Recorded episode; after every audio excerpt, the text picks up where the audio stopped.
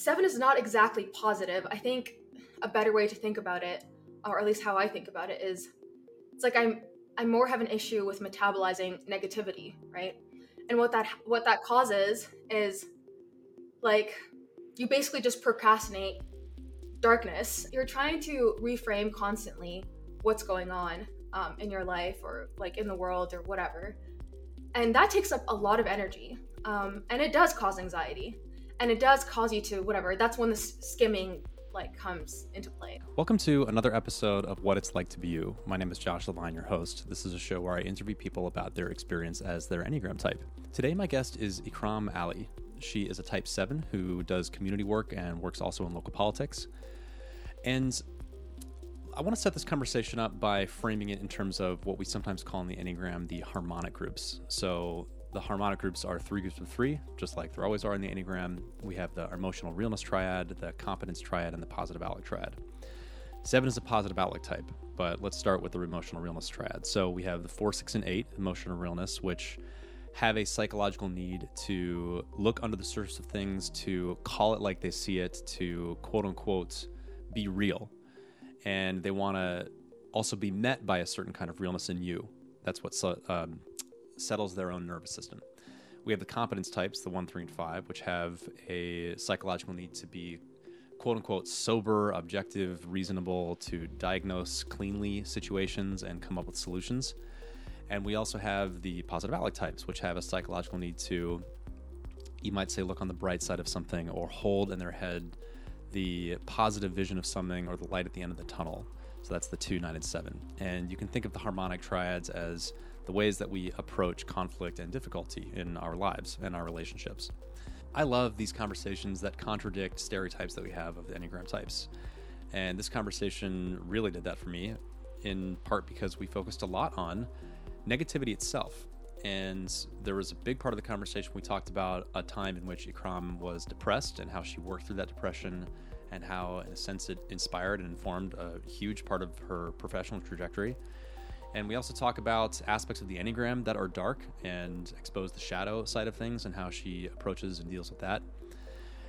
And in the context of all that, just how she holds negativity, how she experiences negativity, and and experiences being a seven in the context of seeing a lot of negativity in her world. I really, really enjoyed this conversation, and I uh, respect Ikraam a lot for her capacity in real time to go into the territory that we went in this conversation. So, without further ado, please welcome my new friend, Ikraam.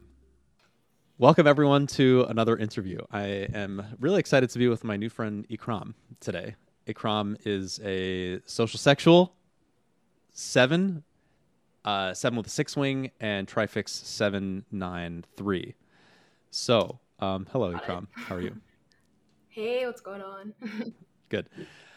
Um, let's start with can you share with us your Enneagram origin story? And I know that you kind of got into it via personality typing from a whole different other system. So just how did you get into personality typing in general? And then how did you find the Enneagram? Um, it's a long story. Um, I think I've always just been very interested in archetypes. Um, I wonder if that's a head type thing, just like finding safety in concepts.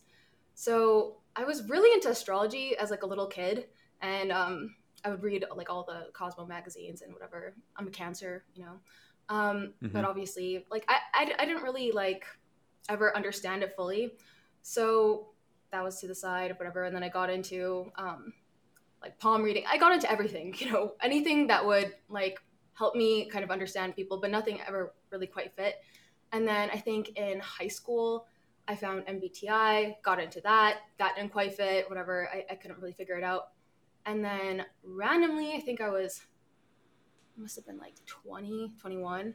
Um, I was mm-hmm. like watching a YouTuber and then they mentioned the Enneagram and they linked a podcast. Um, I think they, li- they linked like Ian Cron's podcast. Um, okay. I know the Enneagrammer guys are like not the biggest fans of him, but I, I did like, I went through the entire thing. Um, yeah. Found it really uh-huh. interesting. Uh-huh. Um, the reason I was so interested in personality type is I was actually trying to figure out my entire family, like especially my mom, who's like this enigma to me. You know, she's a very like powerful person, but really sweet, and then also kind of mean and whatever. And then I remember when I um, really like bought into the Enneagram is when they did the description of eight. And I was like, that's my freaking mom. Like, holy shit. and um, yeah. but I could never really land um, for my type.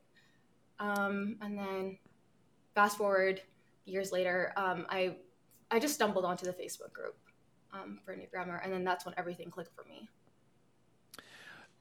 Um, it, this could be the lens that I'm bringing to this conversation, just because I have a preconceived idea of seven, but Mhm. I am tuning into this word like stumbling onto, or the like the way that you kind of dabbled in astrology and MBTI, and then you find the Enneagram, and it's kind of like it sounds like you kind of taste tested a bunch of different things, and then Yeah, I guess so. Well, now that you yeah. pointed out, yeah, yeah, yeah. Um, I think it's just wildly interesting. You know, everyone knows that people are fucking weird, um, and I never really understood exactly why we are the way we are. And I, yeah, it's just been like um, something that's always been worrying in the background. Like, what the fuck is? I find people very beautiful and fascinating um, and Uh-huh. complex. Um, and I know a lot of people find themselves really boring um, which is interesting to me because I, I, I feel like even the boring people are fucking really interesting in their boringness. So, yeah, I guess I I definitely dabbled um, because I also have this thing where like just things sometimes click for me and nothing was really clicking, um, but I knew that there was something there. So, yeah, um, I kind of landed on the Enneagrammer and I'm kind of staying here and this other system OPS because I feel like those Yeah. two things like I can tell that they're legit. Um, yeah. Uh huh. So, how deep have you gone, and like where are you at with the with either either of those systems or both of them, and and your own journey in understanding what typology is? Um, so when I did my initial deep dive on the Enneagram, I actually did go pretty intense. I think I read every freaking published book I could find, you know, in my city. Um, and I read, I listened to all the podcasts and all that. Um, On sw- on OPS or the Enneagram? and the Enneagram, OPS it doesn't really Enneagram, have yeah. anything published. Yeah, I see. OPS is Okay, yeah. got it. Um, but since Wow, so it really it really captured you. Uh, that's I find that interesting. Yeah, really. I, I thought about yeah. flying out to this huge meetup in Italy, uh, that big con- conference, like the E, the IEA, whatever. I'm probably yeah, yeah. forgetting. Yeah. Um, yeah, it did. It did really capture my attention. Oh, the other thing is my friend, my best friend in the freaking world, is this really crazy, unique human being. And I noticed that like the first day I ever met her. I think I we met in social studies class, and she gave a speech. Whatever. She was really, really quiet. Never talks. Like whatever. But um, she Mhm. gave this speech, and it was so freaking, so freaking fascinating, so beautiful. And I knew that her brain worked in a way that I've never seen before. Like I've like I've, I've never seen somebody so fucking intelligent, smart, whatever, and also like very differentiated. Um, and so yeah, after getting to the enneagram, seeing my mom's an eight, I I realized she's a five, and that like that also was a huge thing. And she's she got typed um, in enneagrammer as well, and she's like a five four one. So Uh-huh. yeah, it's just it makes me understand really complex people that I love a lot. And I think I don't know if it's a head type thing. I'm I'm almost positive it's a head type thing, but I find like safety and concepts and being able to understand things um, and taking like I don't know. It's just I find it beautiful. So yeah. Yeah. Okay, there's a few things about just your journey with typology itself that is interesting to me from the point of view of the seven, which is we think of the seven as well. Some some schools of thought call it the enthusiast, and there's the sense of, um, as I referred to before, taste testing and you know trying lots of different things, taking a sampling approach to life, and then there's this um, beautiful thing that happens with sevens when something really captures their full um, selves. Um, the seven line to five is the capacity for sevens to focus on something, which isn't like trying to put a straight straitjacket on myself and focus. That's really the seven line to one, but it's Yeah. the sense of opening to a deeper curiosity that is compelling me towards something that feels beautiful and um, satiating and like to become saturated with this thing and it feels to me like that's kind of what this interest is for you. Like you read a lot of books, you've you're pretty deep into these communities, and um, you become relatively fluent with the Enneagram relatively quickly. Seems to me. Yeah, um, I would say so. Um, satiated is a really good word, I think, mm-hmm. because I don't know. The line to five is interesting, and I don't know if I exactly get it, but I think I have an idea.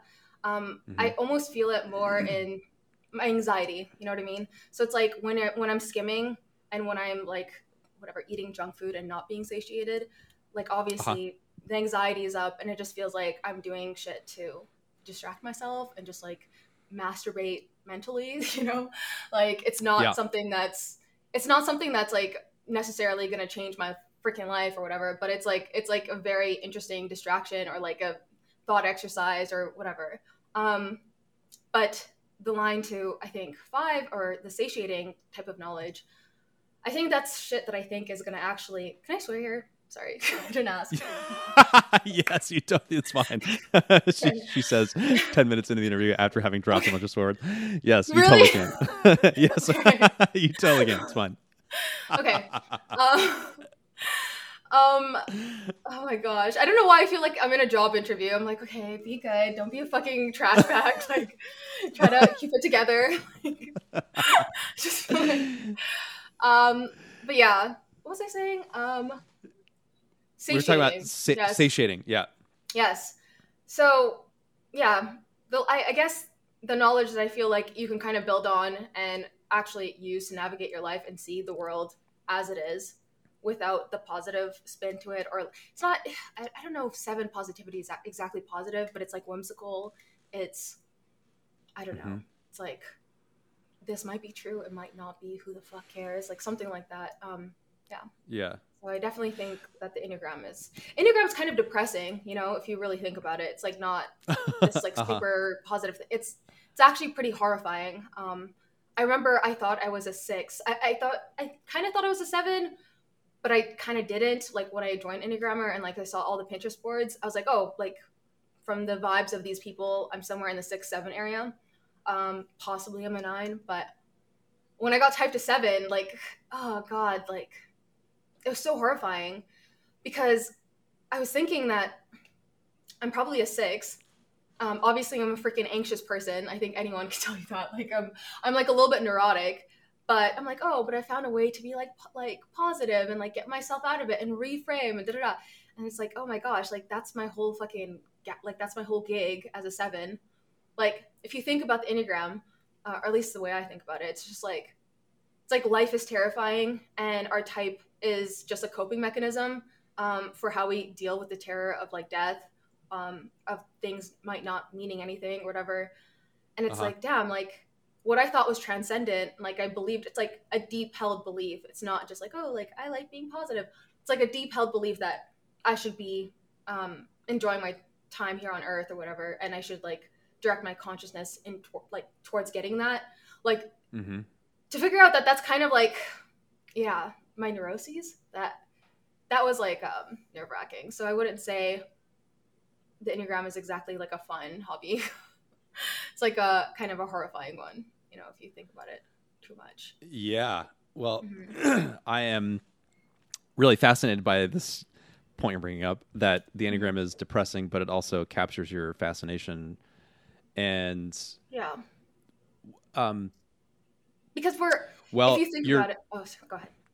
Well, I just want to frame just uh, in a basic pedagogy way. Like your, we're talking about seven as a positive outlook type, and mm-hmm. also as a head type, meaning as an anxious type mm-hmm. and um, and how how seven deals with the fundamental anxiety. And I'm curious to get into what your experience of anxiety is and your description of yourself as an anxious person and all that. That's interesting to me as well.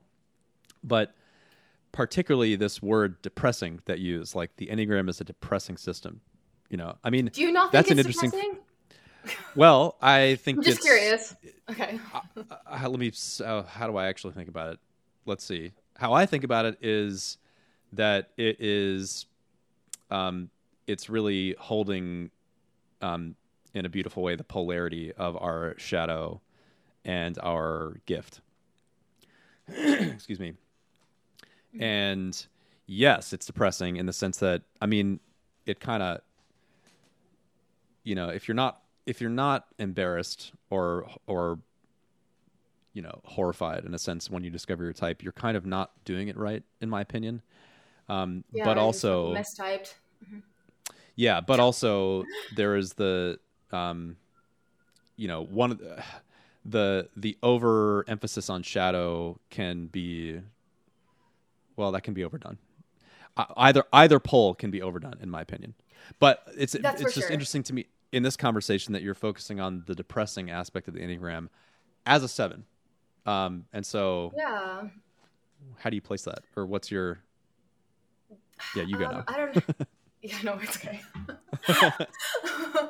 um, okay, the way I see it, at least for my type structure, and I'm kind of seeing that with other people's. You know, it's like we Uh-huh. have this one. We have this one goal, right? Which is like, like I really resonated. Oh my god, that was such a terrible day. The day that I listened to the object relations um, podcast, and they got to the Yeah. point of seven, and I was like, damn, like, Yeah. this really is my story. This story of like I was deprived in life, and like now it's up to me to make sure that I fucking finally like you know have my day. You know, um, no one rain on my parade. Whatever. I'm gonna nourish myself.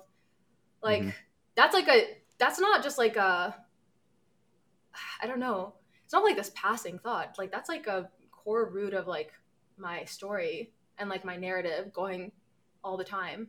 Um, I'm not going to speak for all sevens. I'm just going to try to speak for myself I'm sure some Sure. people would disagree. But um, so I find that I find that really really sad because you have that right, but seven is a frustration type. Like I'm trying to be happy, right? Mm-hmm. And seven is not exactly positive. I think a better way to think about it, or at least how I think about it, is it's like I'm I more have an issue with metabolizing negativity, right? And what that Yeah. what that causes is like you basically just procrastinate darkness and all this shit. And so it's like you're trying to you're trying to reframe constantly what's going on um, in your life or like in the world or whatever and that takes up a lot of energy um, and it does cause anxiety and it does cause you to whatever that's when the skimming like comes into play and stuff because it's just like if you're if you have all this like pain like built up like obviously yeah like let me just try to stay above water. So it makes you like a kind of a nervous person like whatever manic seeming or whatever i don't know. Um and it like if you're really into your personality like if you're in your personality structure like you will become a miserable person. Um so i kind of see that with all the types like you're actively working against your goal because you're so caught up in your personality structure. And it makes Yes, me like sad right. for people. Yeah. Yes. Um, Mhm. You in our in our previous conversation, you used the phrase sevens are really well. Actually, I'm not sure that you made this as a general statement about all sevens, but you said something like, um, "I'm really a depressed person trying to stay up," yeah yeah or something like that. Um, and it struck me that, like, first of all, your use of the word depression um, as as a descriptor was almost itself lightly held, but also I Mhm. could feel a depth to it. You know, like there was a, th- something about the way that you said the word that was like, "Whoa, is that is that itself like a skimming over of something?" Anyway, my point is, is that Yeah. I, or actually, is that true? Do you want to go there? No, it's true. No, I, I was just taking Yeah. it in. I was just like, you're right. yeah, yeah, I get that. Um, Yeah. Yeah. I think it's just like, like you said, the shadow, right? You spend so much time trying to avoid or just being hypersensitive towards negativity. Um, and I don't know, negativity is not the right word. Just like even being bored um, or being Yep. bland or whatever, not interesting, all that shit. You just have, Mhm. like you said, a bunch of frustration. Yeah, like you're gonna, like that causes you to be kind of negative because you just see- see all the shit that can be improved in your life or improved in your experience. Nothing's ever enough. Um, Yeah. and you look at other people and you're also just like okay like i don't want to be like you like you seem whatever more stable or more happy or whatever but um Mhm. you also just it, it's almost like you gave up in life i don't know if that's a frustration type thing but i'm like oh you fucking gave up like you gave up on actually trying to like be happy um, i don't want to be like you or be interested Yeah. i don't know um, so it's just like that's a lot of negativity and i do feel negative like i felt negative most of my life but um, and that's why i never would have typed myself a seven when i was reading the old enneagram books but I know that from the outside, like a lot of people would say, like I'm positive or happy or whatever. And I know that I also like to try to keep myself up. Like I have that like whatever quality to myself. Like let's keep the Mhm. show rolling, baby. You know. But yeah, I Uh-huh. wouldn't. I don't think internally I feel, you know, super positive. um, yeah, I'm sure there's Part there's why I- people who are definitely Yeah. more miserable than me though. Sure. Yeah. You know, part of what I just, I love about this part of the conversation is that Mhm. this just really digging into seven as a frustration type, and this word frustration. It's so obvious to me in the one and the four, and so you know ones are uh, like you can feel their frustration and they're trying to fix Mhm. stuff, and for fours you can definitely feel their frustration. You know, and they're Mhm. doing their first that's they're identified so much with their frustration but the Mhm. seven has always done been a little bit of like a, eh, like how does that exactly square and i kind of get it cerebrally but there's the sense that sevens aren't as much identified with their frustration or they're trying like frustration itself is a form of negativity that sevens are trying to get away from and so there's a Mhm. it's like that's it's like both the engine that's driving me and also it's a thing that i'm trying to suppress beneath my consciousness yeah. that's one way to frame it does that land for you or uh, um I think at times go I actually had Uh-huh. like a lot of pride with my frustration, you know, whatever. Um, uh-huh I don't know. How do I describe actually let me just let me uh, say one other thing. What i just said might not be true from the point of view of you know suppressing my frustration is maybe more of a nine sensibility. Um, but there's certainly a re- there's certainly a response to frustration or like frustration exists internally. My experience of sevens is that it exists internally as a kind of springboard or trampoline Yes. you know yes, it's the know. engine that keeps the whole thing going.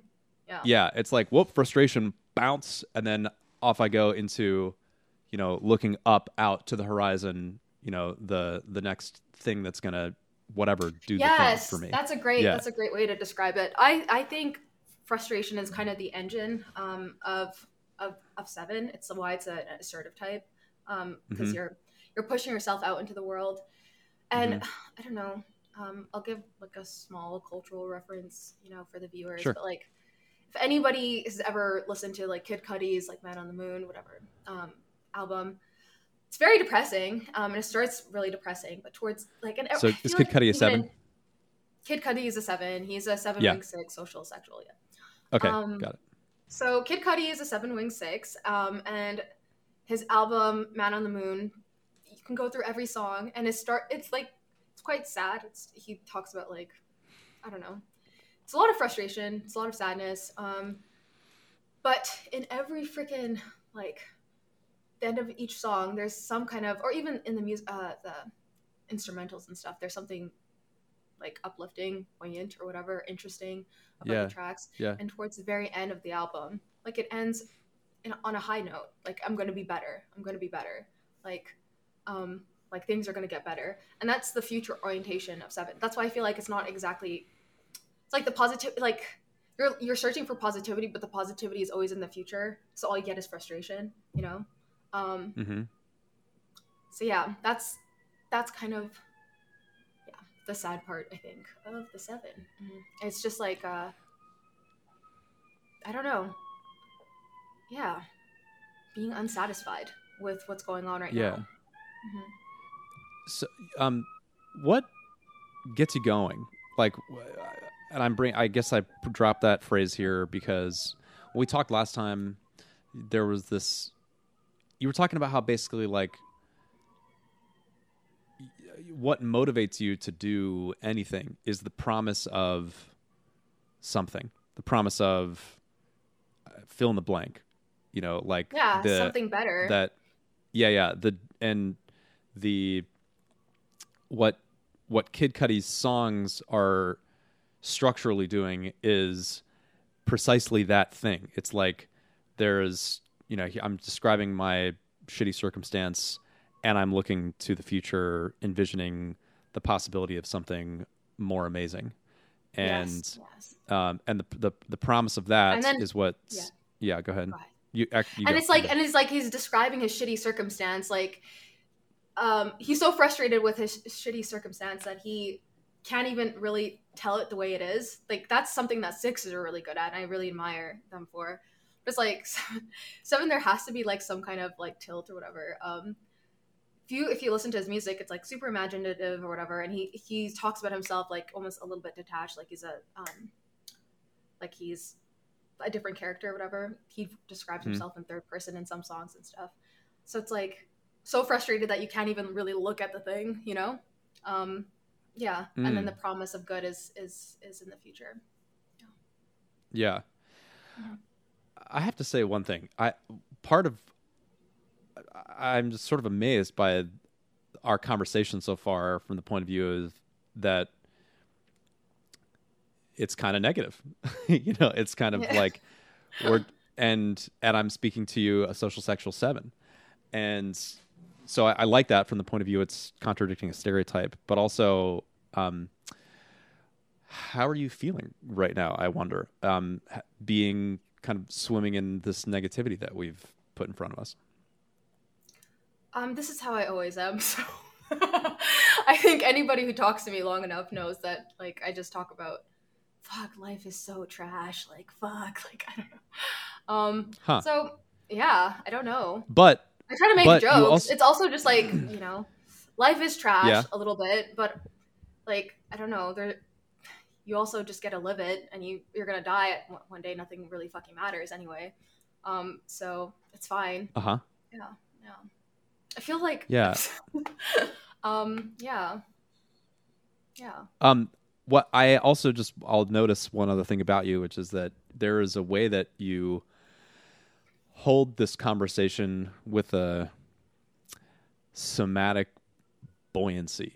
It's like there's like yeah we're being negative but it's i don't get the sense that it's going to really bring you down you know what i'm saying like Mhm. it's maybe if i were talking to a four or a six or a nine or something like there'd be a more of a sense of like really resting or like moving into the negativity and just like getting our hands dirty with all the muck. But there's a there's just a different quality with you of it being a little more teflon.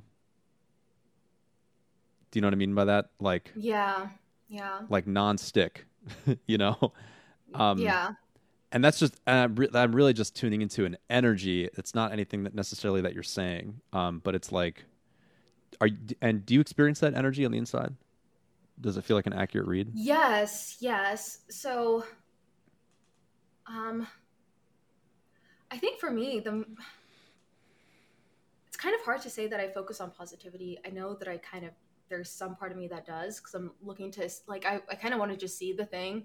Uh, maybe that's my six wing. Like I want to see the thing for what it is. Um, mm-hmm. and I actively like have been burned from like being like a little bit more of a Pollyanna when I was like a kid or whatever. But even then, A little bit actually, even then, I was reading Pollyanna. Like uh, what does that mean I don't know. I don't. Is that a Canadian term? I'm not sure. Um, it could just be like uh, goody two shoes, or it's not exactly. It's like gullible about the world or whatever. Um, okay okay but yeah but even then actually when i was a kid my my journals were depressing as hell but but i was also always interested and i do think i experienced great joy as well you know? I think i experienced the spectrum of emotions. I think the sevenness of, of me or whatever is that i do i am like fixated on keeping things interesting. Like i think for example for this interview um i don't mind if it's sad. I hope you don't mind too much if it's sad. I would i would mind if it was like incredibly boring you know? That would be terrible and i would be like wanting to die. Like it was like boring interview oh that's a really important distinction right there that's a beautiful distinction actually yeah i think i mean so this the conversation has emotion to it. It's sparkly. It's interesting. Yes, the content is negative, but there is yeah motion to it. Sparks flying in your brain. You know. Yeah, yeah, yeah. Mm-hmm. It's stimulating. It's a stimulating conversation. Yes. But if it were slower and more lugubrious and boring, then what? I I don't know. Um, I would have to exit. I would just fucking turn this off. No I'm kidding. um, um, I don't know. I, I like okay. So I'll tell you a little bit of a story of me. I guess being a seven or a frustration type. Um, mm-hmm. but we would have to every once in a while, whatever. Um, when my mom was like on a religious kick, she would take us to the mosque like on Fridays, and we would like listen to religious lectures and all that stuff. And like, Mhm. there was nothing wrong with them, you know. Um, they were super, you know, I don't know, just regular stuff that you probably would experience in like Sunday school or whatever. Just like, oh, be a good person, and then like stories stories about the prophet and whatever. Um, Sure. it's just incredibly boring. It's incredibly, incredibly boring. And I remember literally sobbing, you know, like like crying in the bathroom. Um, and I, you know, I, I forced her like not like I really begged her and forced her not to like make me go to that ever again. Um, hmm meanwhile like i've experienced stuff on the opposite side of the spectrum like just hearing like um like i remember i had this one aunt who's like kind of crazy um and she would like i had to stay with her for um like a summer or something she would just like listen to this fucking all this shit about like how you're gonna burn in hell and it's like super vivid and it's like i was i remember being scared I remember, I remember all that but i kind of like low-key was enjoying it because it's like I was like, it's scaring me. It's giving me nightmares. I'm having anxiety. But like, that's like, I didn't have like that huge like emotional reaction of like, I need to get the fuck out of here. Like, please never send me here again. More, it was more like, Mhm. what the f- like, this is people are insane. Like that was that was kind of the vibe. Um, so I don't know if that's like an interesting or like whatever a distinction that makes sense to you, but Yeah. Yeah. Well, it's a really it's a beautiful and important one, I think, and I'll Mhm. put some other framing on it. I think you know, a lot of times the 7 is taught in terms of avoiding negativity, and that's partly what we've been talking about, but it's kind of not exactly that. It's something different. It's like that feeling of being it's being trapped, like having to sit and listen to boring stories and Mhm. the the reaction that you had to that like begging your mom please never take me there again i never want to Mhm. do that again that's i mean i can feel the and meanwhile, I'm like totally down to hear like the story about like freaking iron being melted and then being poured into your ears because you listen to music by this my fucking crazy aunt. Like I'm totally down with that. like this is kind of metal, Yeah. but like I don't I don't want to hear the same freaking lecture every week. Like I'm gonna I'm on the brink. Sure. Yeah. well there's two things about that one is that the the story of hellfire and brimstone is is interesting exciting stimulating and it's um it's something to uh it's it's engaging it's something to play around with Mhm. um, and it's not really touching you. Like it's not. It doesn't seem to me that those stories felt. I don't know. I mean, well, you tell me. Were they? Uh, my sense of you telling of that story is that it didn't feel like the threat of hellfire and brimstone was personal to you. Like it wasn't immediate in the moment. Like, oh, I'm going to be punished or something like that. Um, I actually would disagree. Like I I, I did have like a lot of religious anxiety. Like I did. Oh, I did see. that. Okay, you did. Yeah. Yeah. So that's Let what I mean. Like it was actively hurting me, and I was still like kind of cool with it. Interesting. That's interesting. The, let me paint just by contrast the distinction about so between that versus sitting in in the same boring stories week after week, like the actual experience uh, in a somatic way of like you being in a room like with nothing to do like there's nothing to play with there's no there's nothing interesting going on and you are fundamentally trapped there for the duration of time that your mom is making you be there Yeah. um, you know that that produces in you a more powerful allergic reaction. hmm hmm You know, it's like a different level of existential terror, and it brings it brings me to um my personal names for the types are the seeker of something. Like I call the 3 the mm-hmm. value seeker, and my my word for the seven is the freedom seeker, and mm-hmm. Mm-hmm. the the what I'm trying to do there is use a name for like the essential quality of, of that type. And freedom, I arrived at only after I tried words like the joy seeker, the delight seeker, things like that. And mm-hmm.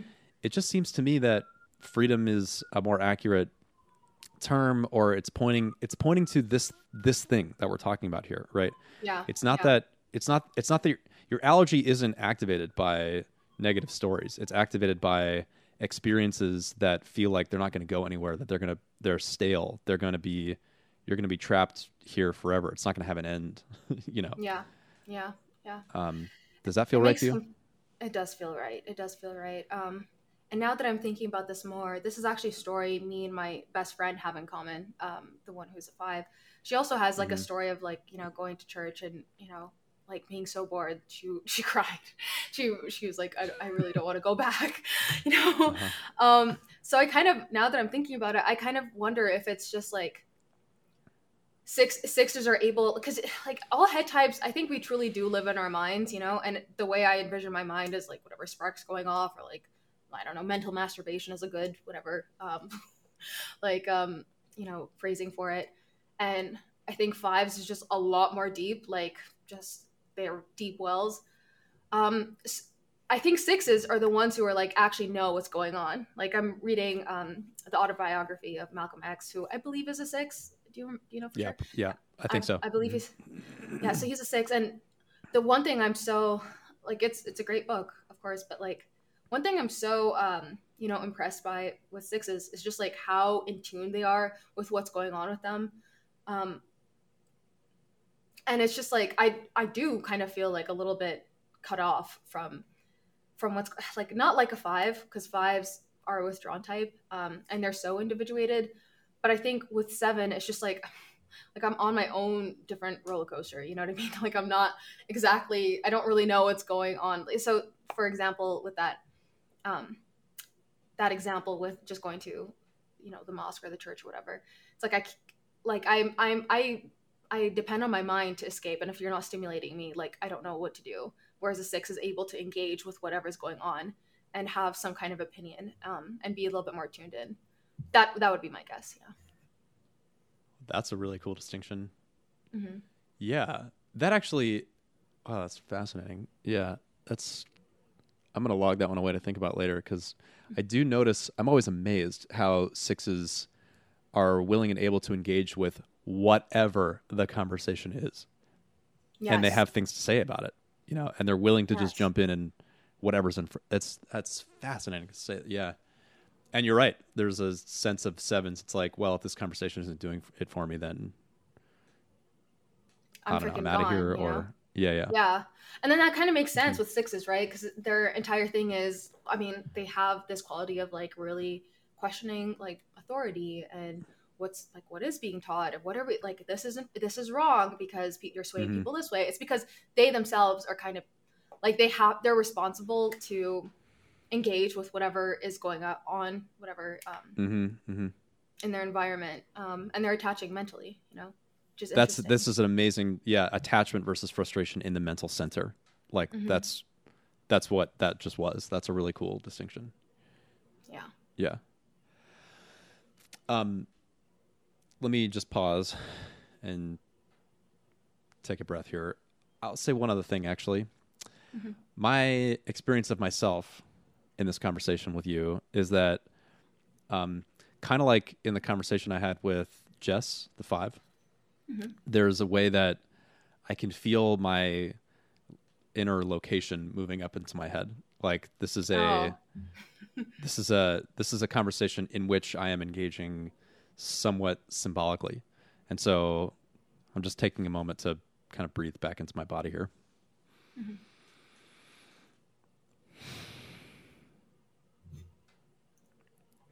Um can, can we come back to the the metabolizing negativity piece Mm-hmm. of the 7 Mhm. and just talk about like do you have an example of something that you needed to metabolize and either didn't or eventually did and that just the process of that for you what that was like why it was hard all that stuff Yeah, I think. Uh, okay, I'll I'll share. Um, I think something that happened like um like around 19 or 20 like i had like a huge like depressive episode and i've like kind of been a downer always but like i've never actually experienced like real depression i think that was my first Mhm. experience with it when i was 19 and looking back thinking about the causes of that why that happened it's very quite bizarre. Because at that point like my life was going pretty good like um for once like there was nothing like super bad happening. Um mm-hmm. not to say that my life was like full of strife and depression like i, I don't i don't want to go too far with that but like i i did experience like a lot of challenges when i was younger just with seeing negativity that was surrounding other people. Um and just like if you if you think seven is kind of like wanting to escape hardship i think i was not in a situation that would really help that out. Like i was i was um, surrounded by a bunch of hardship.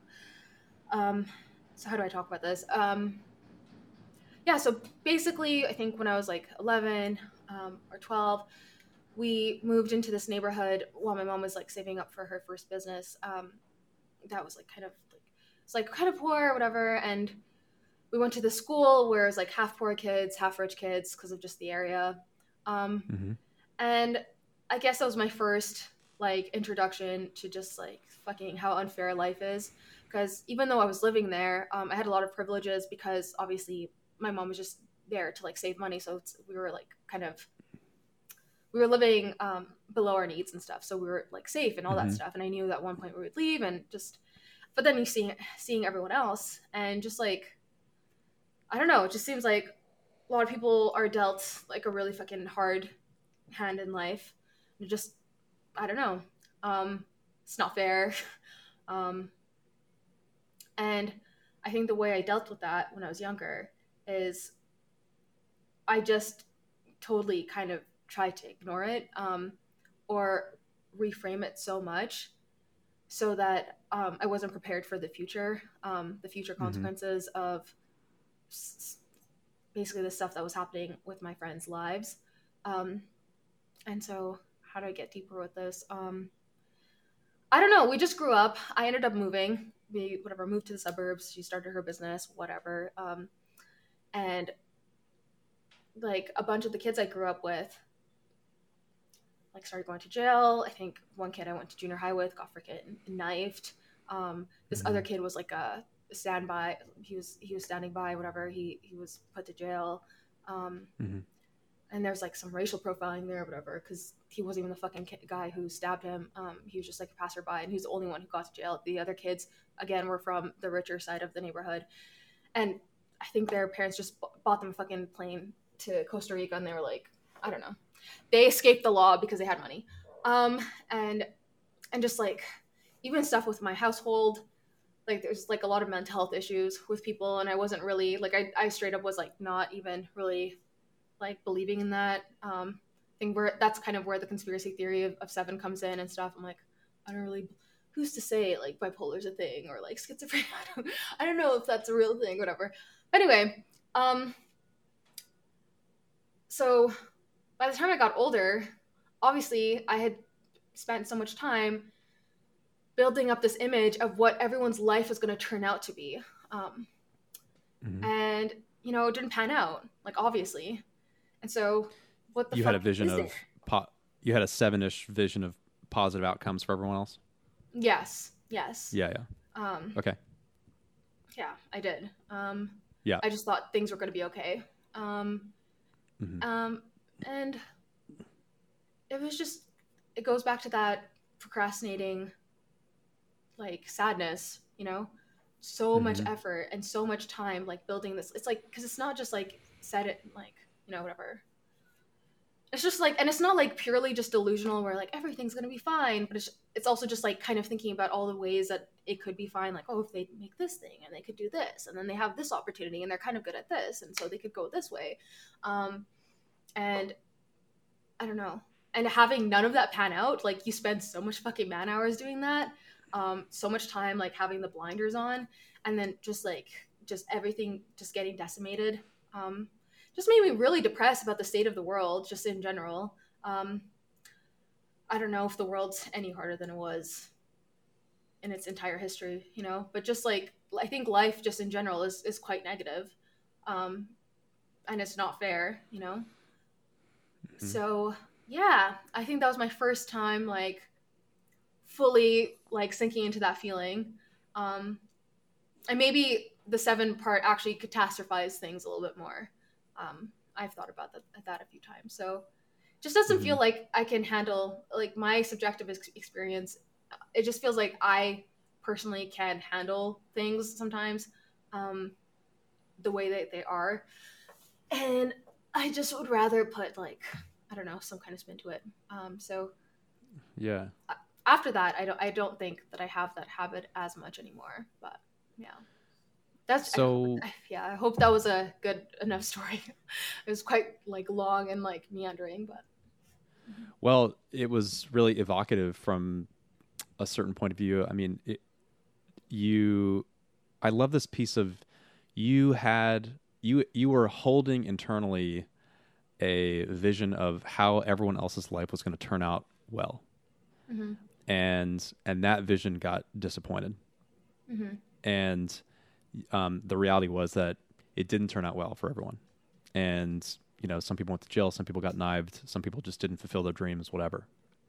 Mm-hmm. And, um, yeah, I'm hearing a kind of just fundamental grief about that.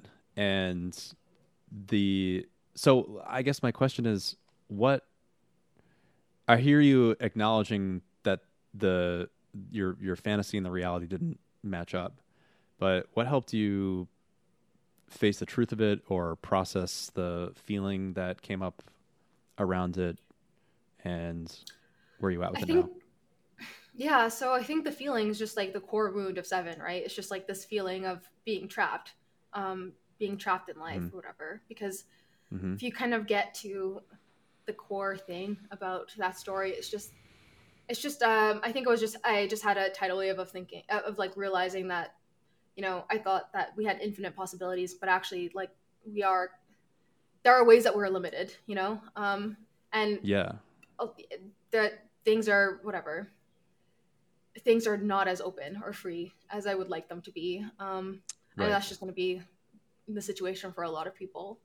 And yeah, um, and the way I got through it, I think I think I just kind of stopped doing that as much, you know. Um, I started mm-hmm. seeing it as like as a negative thing that it was, you know, because I, I did a lot of that stuff to kind of survive, or, or in my point of view, whatever, to, to survive um, sad stuff that I was seeing and I was personally experiencing. But I realized that that was like a false narrative. Like I, I, I think I could have sixes sixes survive childhood you know what i mean? And they're not doing like the, the rose colored glasses thing. Um like all the negative types survive childhood um or whatever or survive hardship have resilience you know? And with something that's essential to all human beings like we we do have resilience. We don't need to have um, our personality type going all the time in order to survive life or um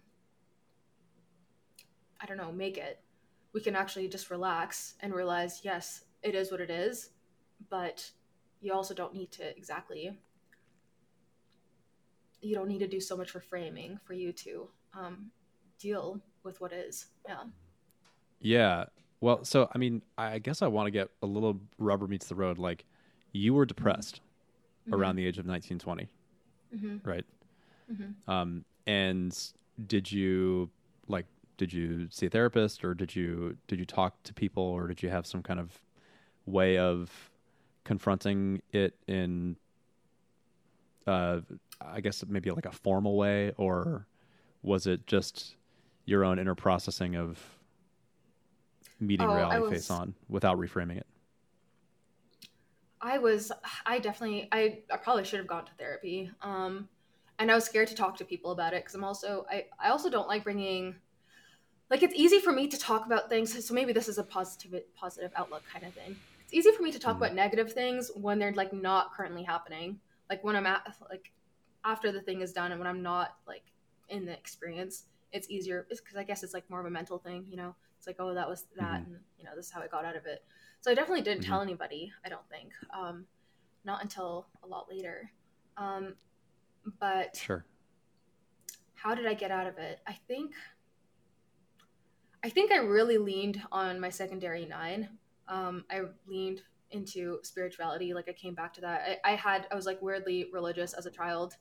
Um, like I did definitely believe in God and religious in that like I don't know if I was really good at doctrine or anything. I don't I don't think I read anything, but I just had my own vibe of like, oh, God's watching me and I and I should be a good person. So I kind of leaned back into reconnecting with spirituality, um, reconnecting with the idea that um, that there's a lot of pain in life, but there's still beauty in it, um, despite the pain. And it's actually it's actually by trying to make everything better um, you're actually just like flattening things out.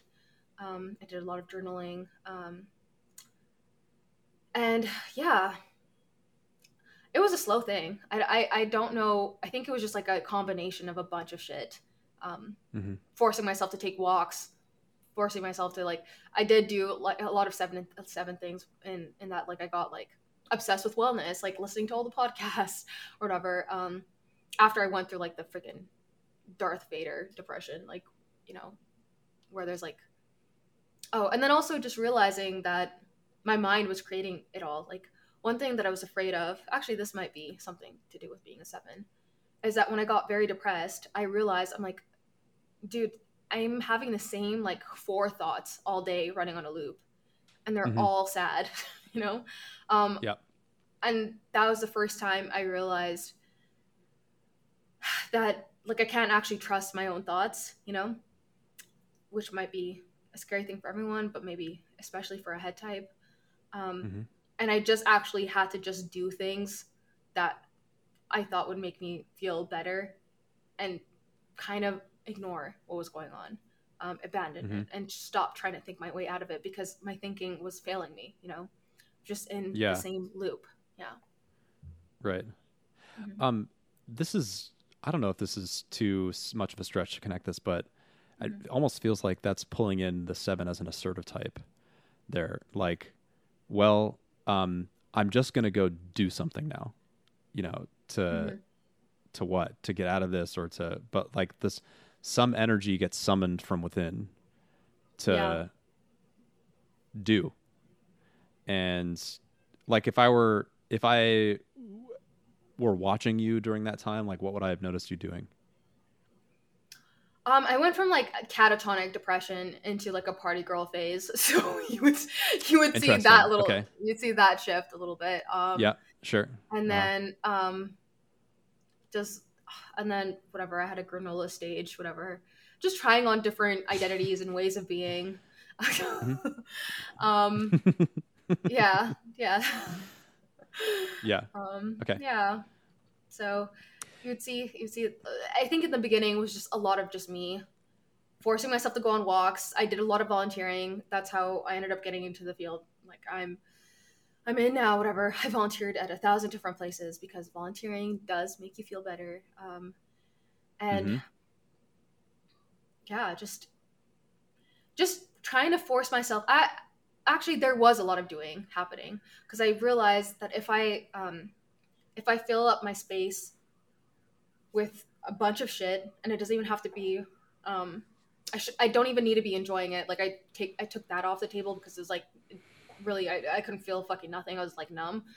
Um, I don't have to Mhm. enjoy it, but I have to like actually just like do it. So I, s- there was a there was a good stretch of time where, where um, like every fucking whatever stretch of time was like accounted for. Like I had something to do, you know. Mm hmm You know, well, I have, I have one question. What's it like sharing the story? of your depression and the whole thing of it? Does is, are there any emotions that come up for you right now, Well, actually- or in the telling of it? I, I feel the awkwardness of my heart last because I'm like, dude, this is like the worst time of my life. I just like having a hard time, like I don't know, um, like actually feeling the emotion. Like I, I do know when Yeah. I Uh-huh. yes, like when I got out of Mhm. it, like it was a very transcendent, or when I like the when I kind of realized like I'm actually starting to get better. Like that was a very transcendent Mm-hmm. and emotional time for me, and I was very healing and whatever. Um, opened up my idea of life. Um, but I also just I feel like oh my gosh, like I can't talk about it without making it like monotone. just like very like this is what happened. Da, da, da, I don't know. So I guess how I feel is like maybe a certain level of discomfort. Right. Mhm. Um, uh, I don't mean to be in whatever way about this, but like, how do you, wh- how do you act? How do you know that you're uncomfortable? What does it mean to be uncomfortable? What, do you, what are you experiencing? Um. So the heart types kind of deal with shame, right? And hmm I kind of only ever feel the three influence when it comes to the shame part, which is just like, oh my Mhm. gosh, like how did I get out of this? Like, um, or is this like a, is this like a, uh, am I am I being too, I don't know, fucking emo in this interview, like, um, or I don't know, just a certain level of just like, um, like I don't know. I, I don't know how to describe it. So it's a struggle. Um, oh, Sure. Mhm. It sounds like, I mean, this is uh, sort of self-reflective in a maybe symbolic way. Mhm. Um, but my experience of you when you were telling that story was like I could feel a. So on the one level, there were the words you were sharing and the in the narrative thread, Mhm. um, but my experience of your energy was it was on the one hand searching for the memories and trying to put them together, but there was a kind of like I'm going to use the word uh, jitteriness or something like that, or like a um, yeah, yeah. yeah, Um, does that resonate with you the way that you experienced it yeah, yeah. It's just I- at the body level? man. You know, this is a good this is a good conversation because earlier on we were talking about that feeling of just like whatever being so incredibly unstimulated that you know Mm-hmm. being brought to tears and like you Mhm. just like I have to run away from this. That was like Mhm. my entire life at that that um whatever point in my life, you know. Um Mhm. the whole thing was just like me trying to like run out of my beingness and just Mhm. fucking feeling trapped in like a meat suit. Um and so it's just like it's kind of like ghosts of, of like Christmas past. I don't, I don't, I don't know, not the right saying, but like yeah, it's just like a ghostly hour of my life. I'm like, oh, that those times, like, yeah. Right. So, I guess it does make me feel jittery. hmm Right, right, right. And I just uh, I wonder underneath that jitteriness is the is potentially that authentic feeling of the story that you were searching for in the in the telling of the story or were kind of self-conscious that you weren't feeling maybe you know what i'm saying Yeah, yeah, I know what you're saying. Um, yeah, I guess underneath the jitteriness, um, it's just like, oh gosh, it's just so devastating. Um, I just feel, I feel bad, you know. Um, I feel, I felt, I feel bad looking back and seeing the stark contrast between what I was before that period of time, um, all that led up to that, whatever, and the and the reasons why I felt I needed to have like this intense like like I, I wouldn't say it maybe not as far as like fantasy world but like bordering on that you know what I mean? Like why was my imagination like so hyperdrive in order for me to deal with shit um and like trying to think Yeah. of like reasons why or whatever? And then just seeing like how freaking fast I fell um into that place and how scared I was um being stuck whatever in that Mm-hmm. Right. place Mhm Yeah. it's just so it was like very very scary yeah Yeah, I feel it. And what what strikes me about that whole thing, there are so many dimensions of your life and your story, but this particular thread of growing up the way you did, being at that school, experiencing the or just seeing with clarity the unfairness of Mhm. things and um and then having your fantasy of things working out just not match the reality of as time went on you realize that you know things weren't working out for people Mhm. um, that whole thing feels like a form of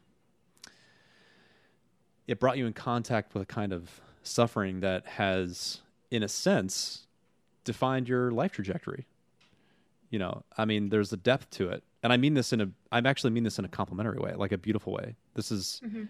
this is the kind of like doing what you do now and and moving into volunteer work and now community work and local politics like Mhm. that i mean this is me maybe as a social type kind of braiding the threads together but um it feels like there's this really powerful undercurrent that is un- going under your life here does that feel right to you It does. It does feel right because I think when you when you try to be a little bit more practical about things, like the way you improve people's lives is not like it's not like a t- uh, going after the individual. You kind of have to change things structurally Mhm. and slowly.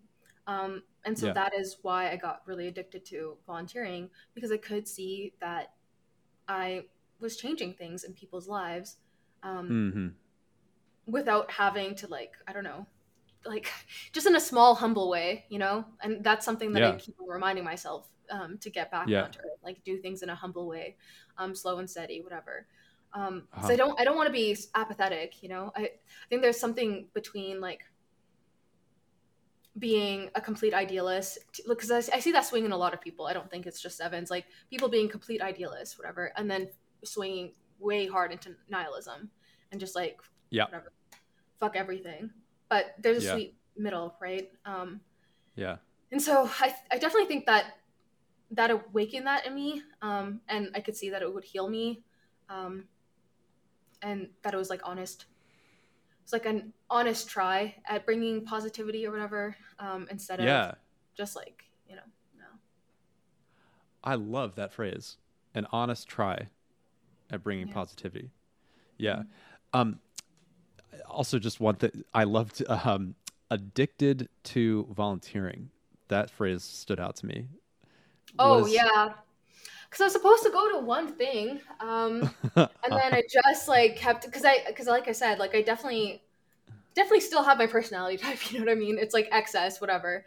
But like I was supposed to just like do um, one thing and I think I was at one community meeting and again it was the same thing. Everyone it was um it was a group of youths whatever people um, around my age at the time. I was 20 19 um, maybe a little Mhm. bit younger and then we all went uh, in a circle and it's just like basically fucking like the story of your life like but the highlight reel is like every bad thing that's ever happened to you. I just fucking i was like so like oh my god like i want to fucking get out of here fuck. Um but Mhm. i ended up connecting with somebody at the same volunteering um you know thing. And then we're like oh what about if we do like a joint kind of like event where we this is kind of seven i guess. Yeah it's very seven. And a joint event where we bring both of the cultures of the people who are in this group and we Mhm. celebrate by doing this cultural exchange. We'll like paint something. We'll you know we'll just we'll right. do something cool stuff. Yeah.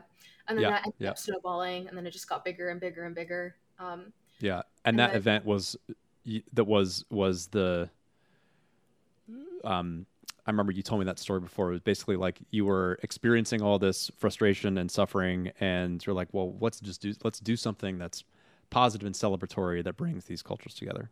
Is Mhm. my that was my understanding? Yeah. So Yeah, just giving yeah. context, yeah Yeah. and that snowballed into it, it became like an organization and then you know it got it got Mhm. bigger and bigger and then i Right. left for frustration reasons because i'm like because i'm like it's not enough like it's not do it's not big enough whatever so you know i i handed it Mhm. off to my my the co-founder but yeah it was that trajectory definitely started because of all that stuff yeah yeah. Mhm. Cool. Well, um, how are you feeling right this moment? Um, again, I don't know. I think I'm. Um, I feel weirdly vulnerable still. but yep. yeah, I feel I think okay. Yeah. Mm-hmm. Yeah. Um I I wonder about the last half hour of our conversation. Mm-hmm. If if this I'm I'm conscious of potentially this last half hour having been in territory that is otherwise mostly kind of skimmed over by motion and reframing and positive seven stuff. And mm-hmm. um, so I just, uh, what's it been like for you to be in this conversation?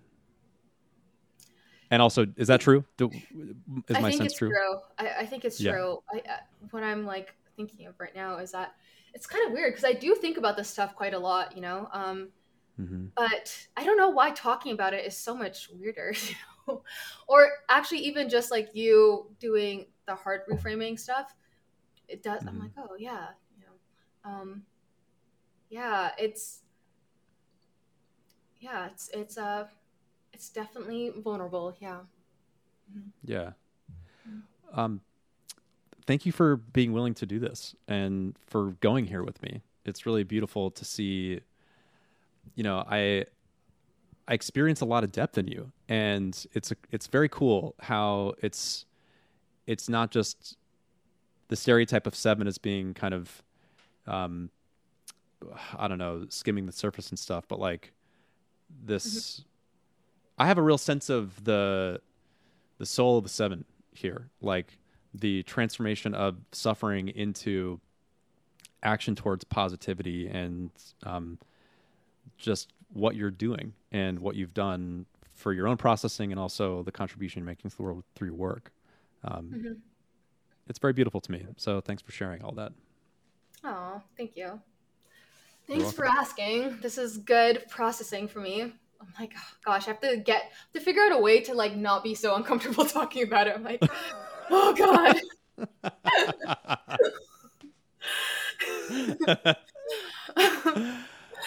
yeah. Um, is there anything else that you want to share um, before we close? Um, I don't think thoughts? so.